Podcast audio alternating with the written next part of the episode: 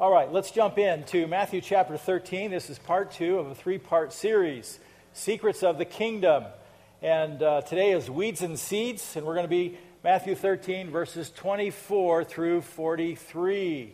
So you might want to find that in your Bible, page 679 or 979. Um, ushers have Bibles if anybody wants one. If you need a Bible, just slip up your hand. Kaylin, bring your own Bible. just kidding, just kidding. Okay. I can say that because she knows I'm kidding her. Okay. In February 2002, an ice storm left many Michigan residents without power. Valerie O'Connor's 63 year old grandfather, Okie Howard, borrowed a neighbor's kerosene heater. There's going to be a problem with this story. Um, he borrowed the kerosene heater because he wanted to heat the house warm enough so the pipes wouldn't freeze. That all makes sense. However, what he didn't know, someone had accidentally put gasoline in the kerosene heater.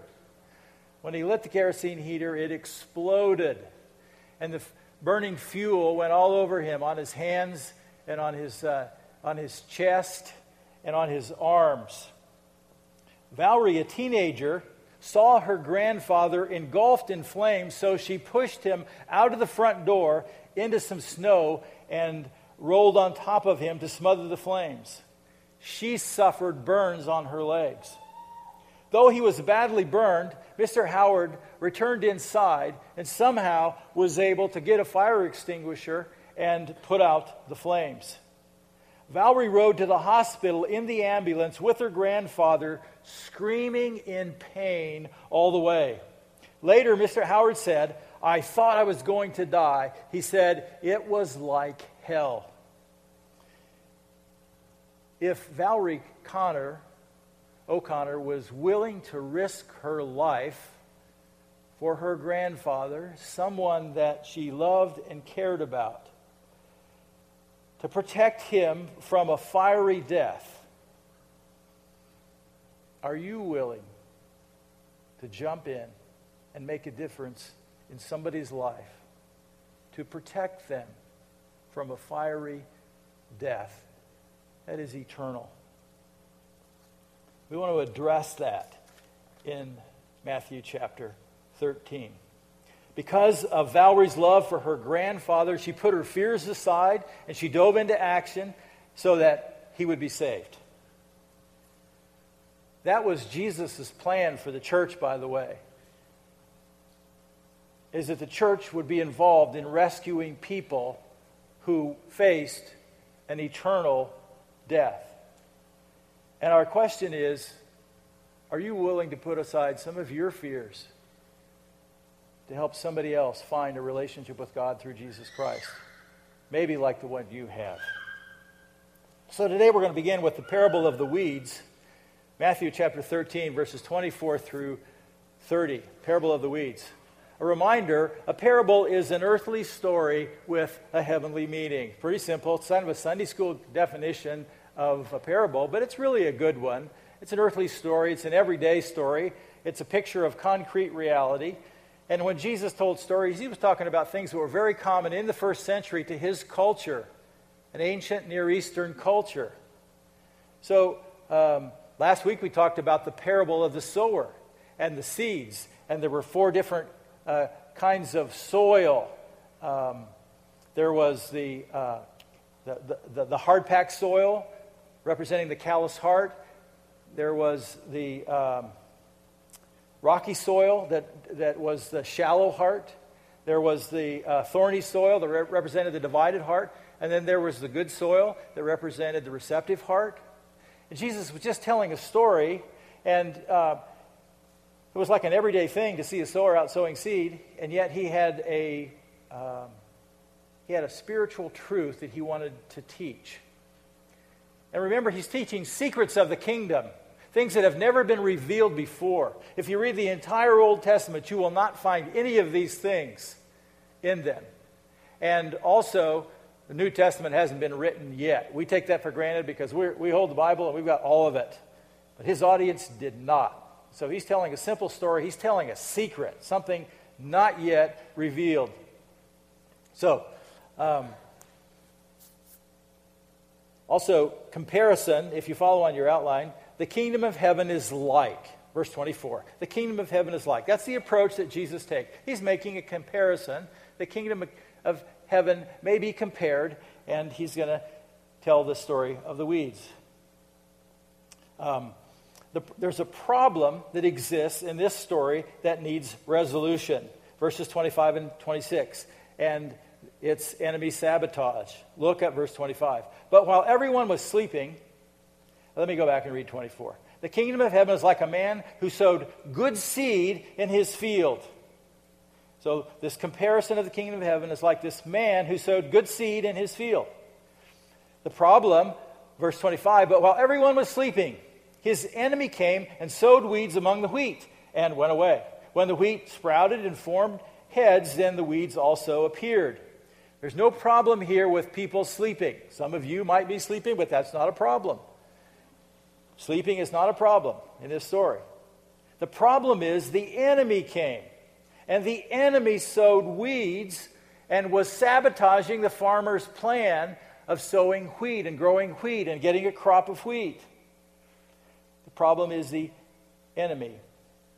He sowed weeds, and sometimes this is called um, the wheat and the darnel, the parable of the darnel. Darnel is a kind of weed, and in the um, ancient Near Eastern world, the darnel seed would, would grow, and at first would look like the wheat. So when it first came up, it was kind of hard to tell which is which. However, over time, when the seeds began to, uh, like the wheat became visible, um, you could begin to discern oh, this is not wheat. This is something else. This is a weed.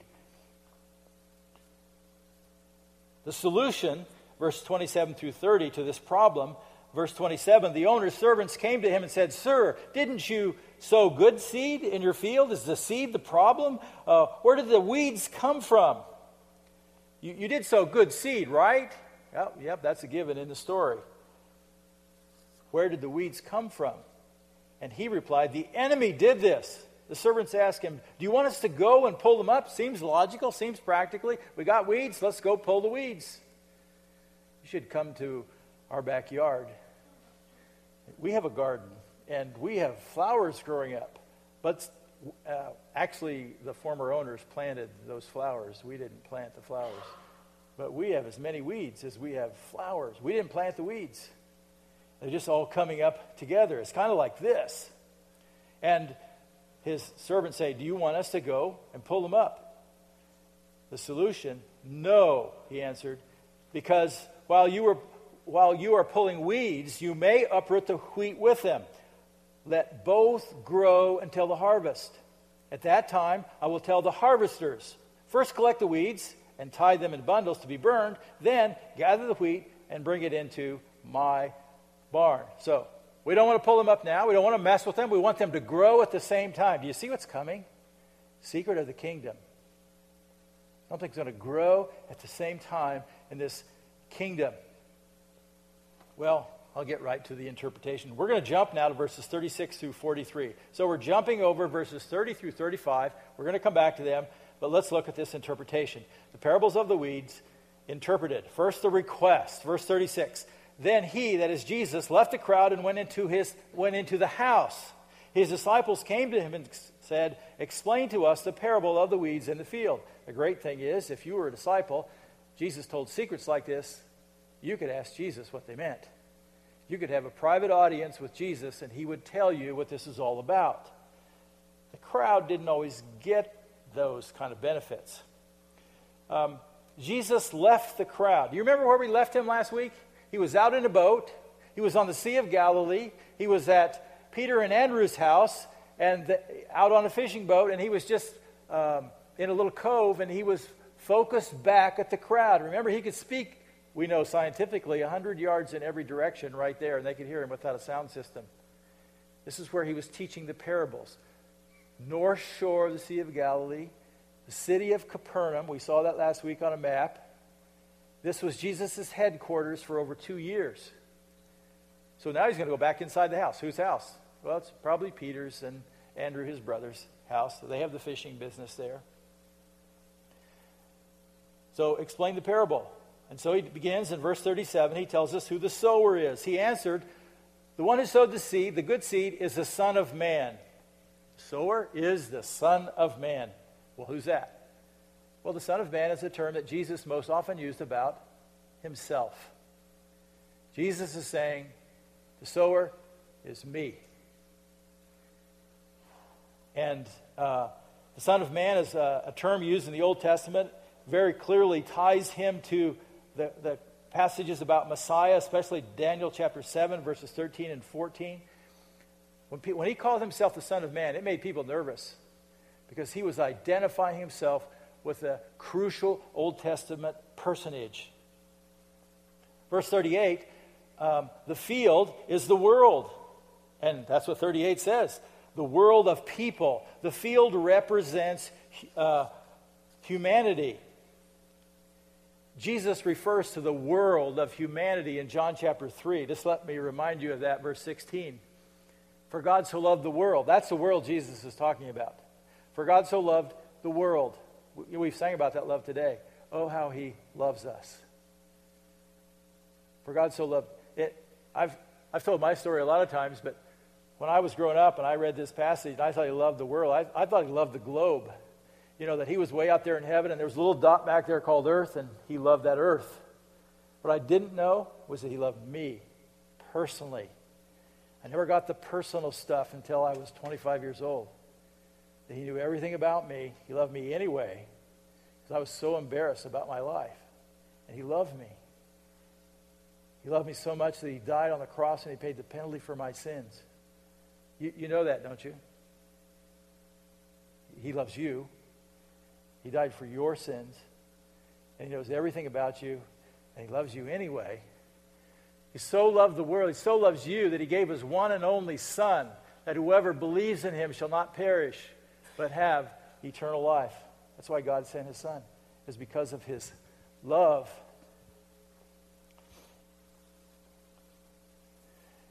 The good seed, verse 38 also, are the sons of the kingdom. The good seed stands for the people of the kingdom the people or the sons of the kingdom. He's, Jesus is talking about true believers. It's not male, it's male and female, genuine followers of Christ. In the p- previous parable, please catch this. In the previous parable, the seed represent the word of God or the message of the gospel of the kingdom. But here the seed represents people, so it's different. The seed represents, the, the good seed represents genuine believers in Christ. The weeds, also verse 38, represent the sons of the evil one. These are the people of the evil one. They represent unbelievers, those who have been deceived by the evil one. Uh, they have not acknowledged Jesus Christ as Savior. They have not received the message of Jesus as the only way of salvation. They haven't responded to Jesus in faith personally. You know, and when I grew up, I learned John 3.16. I thought he died for the world. And then uh, I actually stood up before the church I was raised in, and I made an in- intellectual commitment to the Apostles' Creed. Now, do you see a problem with that? The Apostles' Creed is a great statement of faith. But my commitment was to the Apostles' Creed. It was an intellectual commitment, but it was to the creed. It wasn't about Jesus, it was about the creed. A lot of people have faith like that, where it's faith in a statement of, or creed. And it's not in a person of Jesus Christ who died on the cross. I didn't even know Jesus was alive, and I was taught he was alive, but I never really got that he was in heaven right now. And I, if I could get to heaven where he is, sitting at the right hand of God, I could see him face to face, and I could touch him if I could get there. Because he's very real. The enemy, verse 39, is the devil. The enemy who sows them is the devil. This is the origin of the people of the evil one. He's Satan. He's the devil. He's a deceiver. He's the enemy. Here's what I want to say the devil is very real and very powerful. And he's a dark, angelic, invisible being. And he, his whole plan is to establish a counterfeit kingdom. He loves religion, religion of all kinds And if he can do a little hocus pocus or a little supernatural stuff thrown in and get people snagged away from the truth, he will do it. And it's easy to see if you study world religions how he operates. The harvest, verse 39, is the end of the age. This is a great thing. We have Jesus as the interpreter, he just gives us all the answers. We don't always get that. We'll see that in just a minute. The harvest is the end of the age. It refers to a time of judgment. When the time has run out, it is the end of this age. It's when Jesus is ready to return in all his glory. This is the time of the harvest. Verse 39 is the harvesters, and they are the angels. Their job is to separate the wheat from the weeds. Their job is to separate the sons of the kingdom from the sons of the evil one. Their job is to separate believers from unbelievers. Paul describes Jesus' return at the end of the age in this way in 2 Samuel chapter 1 verses 7 through 10. I'm going to start with verse 6 which is not up there. God is just starts verse 6. He will pay back trouble to those who trouble you and he will give relief to you who are troubled and to us as well. Here's what I want you to see. This will happen when the Lord Jesus is revealed from heaven in blazing fire with his powerful angels. You see the angels? They're coming with Jesus. They are the harvesters at the end of the age. He will punish those who do not know God and do not obey the gospel of our Lord Jesus. Next slide. They will be punished with everlasting destruction and shut out from the presence of the Lord and from the glory of his might on the day he comes to be glorified in his holy people and to be marveled at among all those who have believed. This includes you. It also includes you if you have believed because you believed our testimony to you. They will be punished with everlasting destruction. They will be shut out separated from the presence of God forever. This is very real, people. You have friends, you have family members, you have coworkers or classmates who do not know Jesus Christ.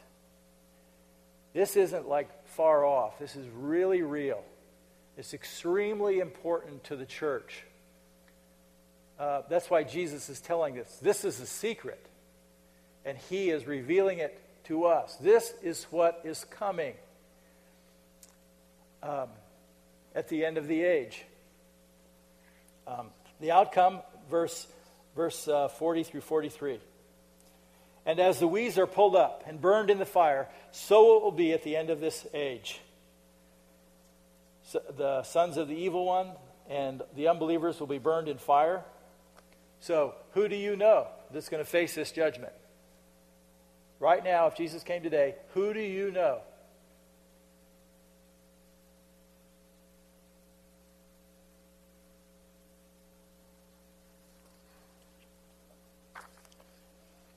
So, Jesus is revealing secrets. He's giving us knowledge ahead of time so that we can understand and so that we can take action. Verse 41 The Son of Man will send his angels, and they will weed out his kingdom, everything that causes sin, and all who do evil. They will throw them into a blazing furnace where there will be weeping and gnashing of teeth. Uh, that's a description of misery. Then the righteous will shine like the sun in the kingdom of the Father. Whoever has ears, let him hear. There's the test right there at the end of verse 43. He who has ears, let him hear. Remember that from last week? That's the test. Do you hear? Do you get it? Do you understand? Do you have spiritual perception about what this means? That there is a judgment coming, and there are going to be people separated for an eternity. One of the terms that Jesus uses here is that there will be weeping and gnashing of teeth. Just in the book of Matthew, Matthew 13, verses 49 through 50. This is how it will be at the end of the age. This is a different parable, it's the same chapter. The angels will come and separate the wicked from the righteous, and throw them into a blazing furnace where there will be weeping and gnashing of teeth. I don't know how you can get away from some kind of eternal destruction, some kind of uh, painful misery and suffering, some kind of eternal uh, damnation. Jesus called it hell. Revelation chapter 20 calls it the lake of fire ultimately. Matthew 22, verse 13. Then the king told the attendants, Tie him hand and foot and throw him outside into the darkness. Well, there will be weeping and gnashing of teeth. This was a parable of the wedding feast or the wedding banquet. And it was to the one who came unprepared, did not have wedding attire, did not have on the righteousness of Christ. Matthew 24, verses 50 through 51. The master of the servant will come on a day when he does not expect him, at an hour when he is not aware of. He will cut him into pieces and assign him in a place with the hypocrites where there will be weeping and gnashing of teeth. This is a common theme for Jesus explaining judgment at the end of the age. This is for the servant who uh, was given much, and uh, Jesus expected him to be found faithful when he returned, but Jesus returned unexpectedly and he was not prepared. Matthew 25, verse 30. And throw the worthless servant outside into the darkness where there will be um, weeping and gnashing of teeth. Um, I hope you see that this is kind of significant for Jesus. And he's the one that we all will face. Verses 31 through 35. Now we come down the home stretch. The parables of the mustard seed and yeast. First, the, the parable of the mustard seed, verses 31 and 32. And again, we start with a comparison. The kingdom of heaven is like. This is the common theme Jesus used. The kingdom of heaven is like. He told them a parable. Kingdom of heaven is like a mustard seed, which a man took and planted in his field. So, Jesus is looking at similarities between the kingdom of heaven and this mustard seed. The situation, verses 31 and 32 the kingdom of heaven is like the mustard seed, which a man took and planted in his field. Though it's the smallest of all seeds, yet when it grows, it is the largest of garden plants and becomes a tree, so that the birds come and perch in its branches. A lot of information right there in just one little verse, in uh, verse uh, 32. The mustard seed was planted in a field. It was the smallest of seeds. Now, here's what I want you to notice here Jesus was not trying to say, if you take all of the seeds in the world, the mustard seed is the smallest. No, he was saying, first century, uh, ancient Israel, to the people in his audience, they didn't know of a smaller seed. This was about planting, and it was just a common thing to talk about. It was even used among the rabbis to talk about something really, really small a mustard seed. And so that's how Jesus is. So don't, he's not trying to teach a scientific truth here. He's, he's teaching a comparison with the kingdom of heaven. It was the smallest of seeds agriculturally in ancient Israel. But when planted, this particular type of mustard seed could grow to 10 to 12 feet tall uh, in one growing season. So large, with this little mustard seed, so large that in the same year it would be big enough for birds to come and uh, land on the branches and be protected from the sun. That's all he's saying about this mustard seed. Um, so the kingdom of heaven is like this. And um, the idea here is, and the significance the, the kingdom is going to start very small. One person, Jesus. And then he's going to gather around 12 guys. One of them isn't going to hang in there, so he's only going to have 11. And then uh, by Acts chapter 1, he's got 120 praying in the upper room. It's just growing a little bit. Then in Acts 2, there are 3,000. Oh. Then in Acts 4, there are 5,000 men. Oh, it's starting to grow.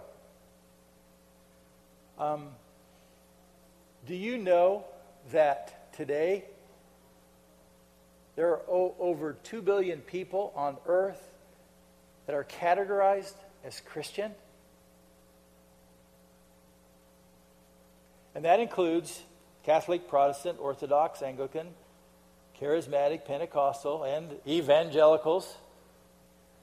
Over 2 billion. That's the largest religious group on earth. Do you remember what the other parable was about? The wheat and the weeds grow at the same time. It's not everybody's born again, it's wheat and weeds. They're growing at the same time in the kingdom of heaven. There's going to be no separation until the end of the age. But the kingdom is going to grow. And there are going to be birds come and hang out in the branches. In other words, the, and this is there's pictures of trees like this in the Old Testament. The idea is the kingdom is going to be so big and it's going to have so much influence. It's going to provide so many benefits for people, like the birds who come and nest in the trees for a little protection.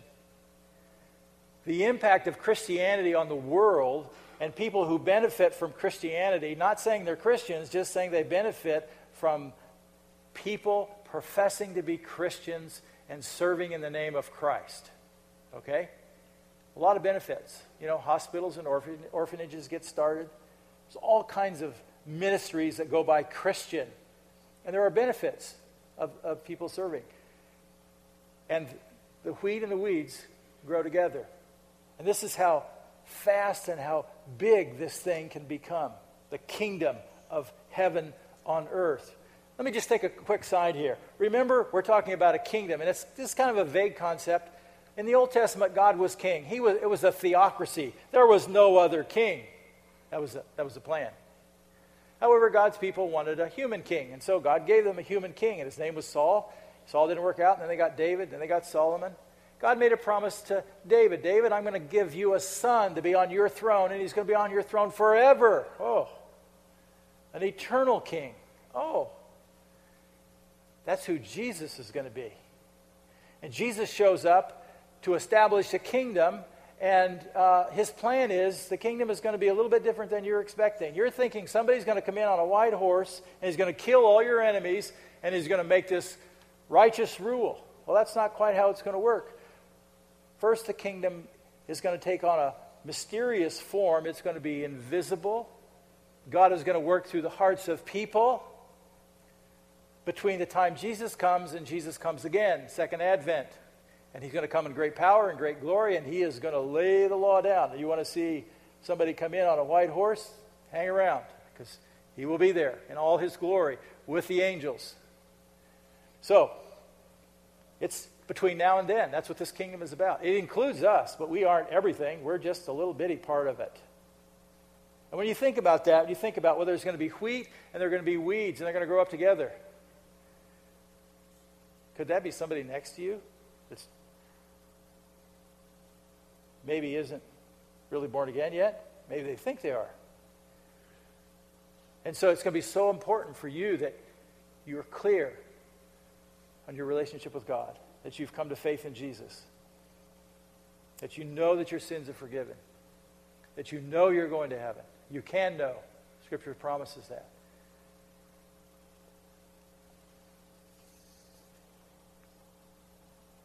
Okay, let's go on to the last parable. Verse 33 compare the kingdom of, the comparison is the kingdom of heaven is like. So another parable, it's really short. Verse 33 He told them another parable the kingdom of heaven is like yeast that a woman took and mixed into about 60 pounds of flour. It seems like a lot of flour. I don't know how much bread that that would make. Somebody here could probably tell me. Until it all worked through the dough. So the common practice of the first century was to save a little dough from yesterday's baking, a little dough that had yeast in it, just a small amount to save it for the next day. And the next day, you took your flour and you added this little dough that had yeast into it, and you sort of let it, wait it, and you let it rise. And um, the woman took and mixed it into the 60 pounds until it worked all through the dough. That's it. Jesus gives us no interpretation. We're just left to our own. So the yeast would permeate a little bit, a little lump would permeate 60 pounds of flour. This kingdom of heaven will be like that. What's the significance? This information has never been re- revealed before. This is the secret of the kingdom. The kingdom of heaven will start small, it will be inconspicuous, it will be invisible, it will begin to permeate society, and people will be transformed. It will influence culture and society. But it's not, it's not going to be the ultimate reign of the king. The ultimate reign will come when Jesus returns in his glory. There will be no heaven on earth until Jesus returns. So sometimes we expect perfection now. We want heaven now, but it's not going to happen now. But there's going to be this gradual growth and transformation. I'm not saying everything's going to get better and better and better. I'm saying this is how the kingdom grows. The kingdom is growing right now, even with evil all around you. And I did a little quick research, and I don't have all the numbers, but it's amazing how many people are actually coming to faith in Jesus Christ right now. Most of them in other countries, not in the U.S. And one of my biggest surprises was how, how many Muslims are coming to faith every day. Like 16,000 coming to faith every day. We don't hear about those things. Scripture fulfillment, verses 34 and 35. Jesus spoke all these things to the crowds in parables. He did not say anything in them without using a parable. So was fulfilled what was spoken through the prophet I will open my mouth in parables, I will utter things hidden since the creation of the world. Psalm 78, verse 2. Jesus just fulfilled it. 900 years before the birth of Christ, Psalm 78, verse 2 was written, and it was about someone speaking in parables, and Jesus is saying, It's me. And I'm talking to you about the secrets of the kingdom, things that you did not know before. So, here's what we've learned so far. Thanks for hanging in there with me. God is at work establishing his rule on earth from the time of Jesus' first coming until his second coming. The kingdom will be spread by sowing of the seed, the word of God.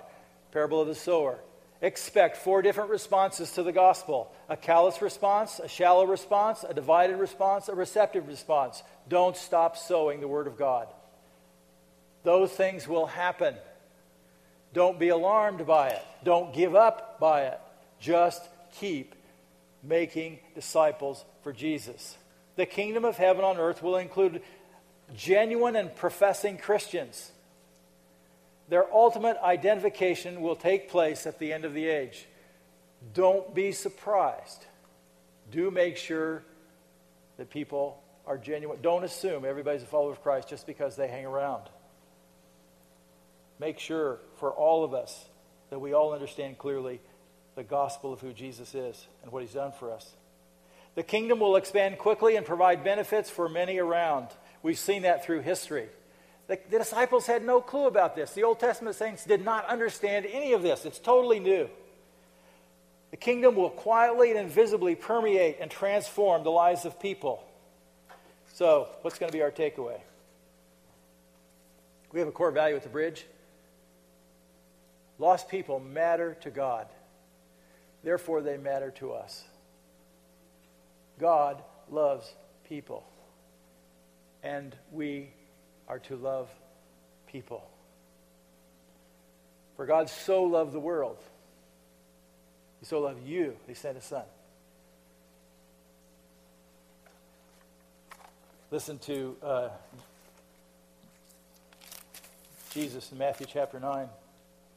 Uh, when he saw the crowds, he had compassion on them because they were harassed and helpless, like sheep without a shepherd. Then he said to his disciples, the harvest is plentiful, but the workers are few. It's still true. The harvest around us, people who need to know Jesus, it's plentiful, but the workers are few. Ask the Lord of the harvest, therefore, to send out workers into his harvest field. I don't think Jesus is done. He wants us to pray, and he wants us to be workers in the harvest.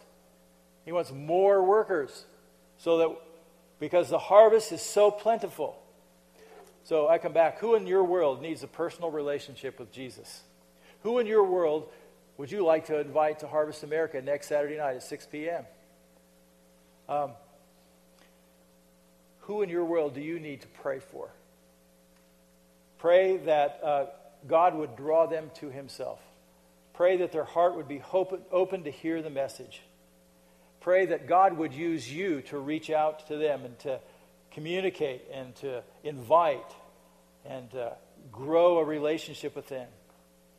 Uh, to pray that God uh, will open their hearts so they can understand who Jesus is and what he's done. Let's pray and let's stand together. As you stand before God this morning, who is God bringing to your mind right now? Somebody in your life that you could at least be praying for.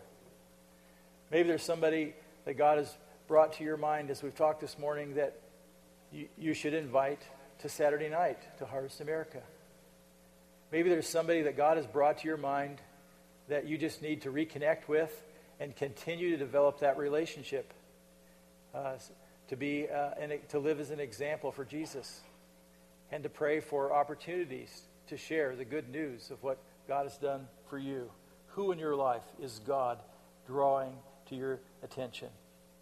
And what steps can you take this week to do something? Maybe you need to send them a text or send them an email, or maybe you need to call somebody on the phone and just open that relationship or reopen that relationship because lost people matter. It's so easy for us when we know that our sins are forgiven and that we are citizens of heaven and that we have assurance of salvation. It's so easy just to relax.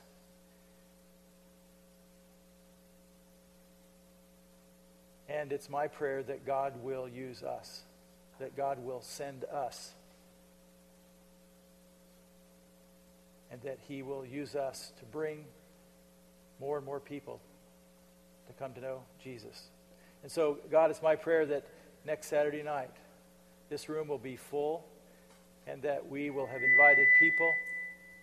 And as the gospel is presented, that you have prepared hearts and that uh, all over the nation, thousands will respond. And even in this room, many will respond for the first time to the God who loves them. For Jesus' sake, I pray. Amen.